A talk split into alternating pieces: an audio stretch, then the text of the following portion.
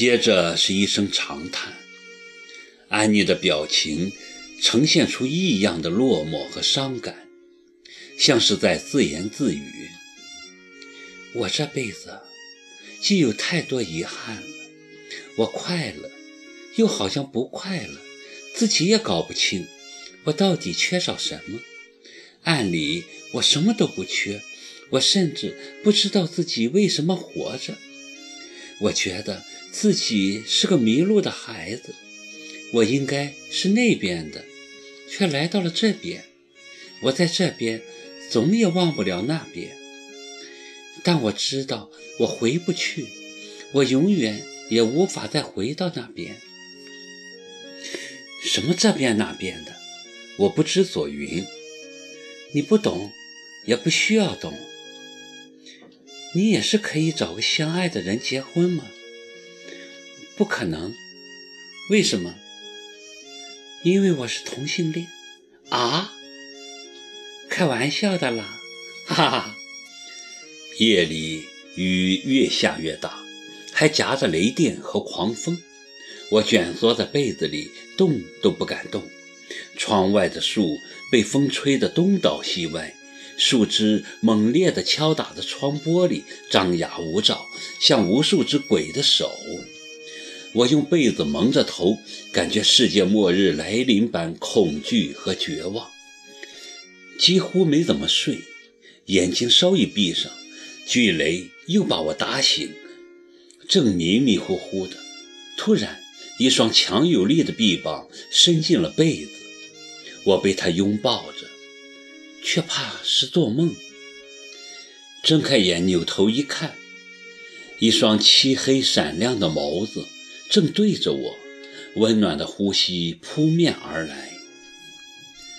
我们整夜都没睡，天快亮的时候，我们干脆起来，来到楼下的客厅。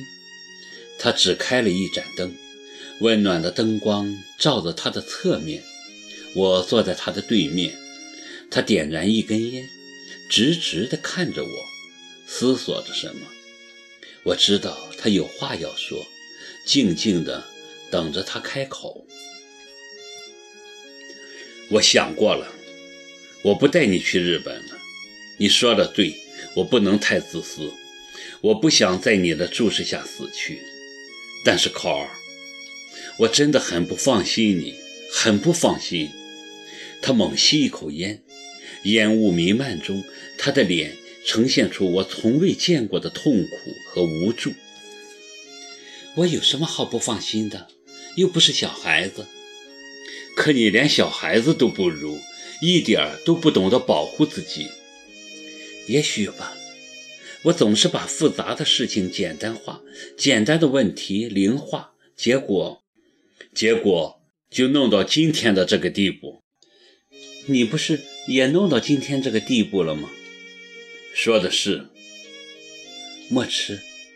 我看着这个让我刻骨铭心的男人，想问你一个问题：如果一切从头来过，你还会选择我吗？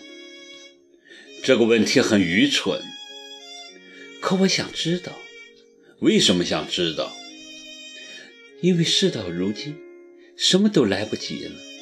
但我还是想知道，我所坚守的这份爱是否值得我付出？如果值得。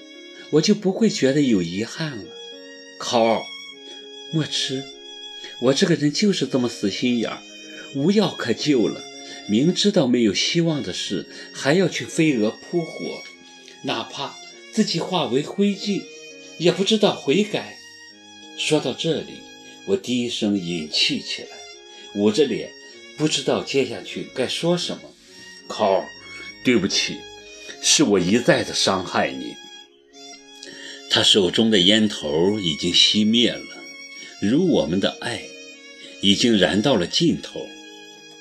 他走过来，坐在我身边，搂住我单薄的肩头。我真是后悔，为什么不能好好的爱，浪费那么多时间？可是考儿，你知道吗？我心里还是有希望的，尽管我已病入膏肓。我心里还是挣扎着最后的希望，这希望就是活着，只要活着，一切就有可能。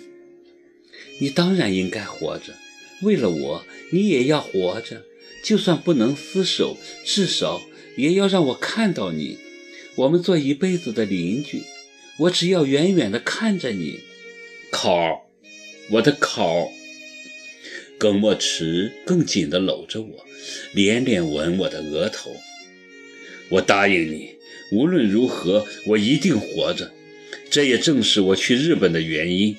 在那边，我有个亲戚是医学界的，他说我的病在那边说不定还有希望，虽然希望不大，但我已经没有选择的余地了，必须过去治病，哪怕是有去无回，也不能放弃。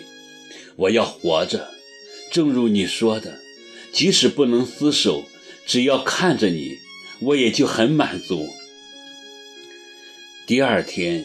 雨还是没停，黑沉沉的乌云压在天边，预示着一场更大的风雨还在后面。我站在大门外的石阶上，看着漫天的乌云，满脸忧郁，不知道等着我的又将是一场怎样的风雨。走不了了吧？真是人不留客，天留客呀！安妮笑嘻嘻地走过来，拍拍我的肩，又拉我到她的房间闲聊。过了一会儿，她拿出儿时的画给我看。她很有天分，每一张画都很有意境。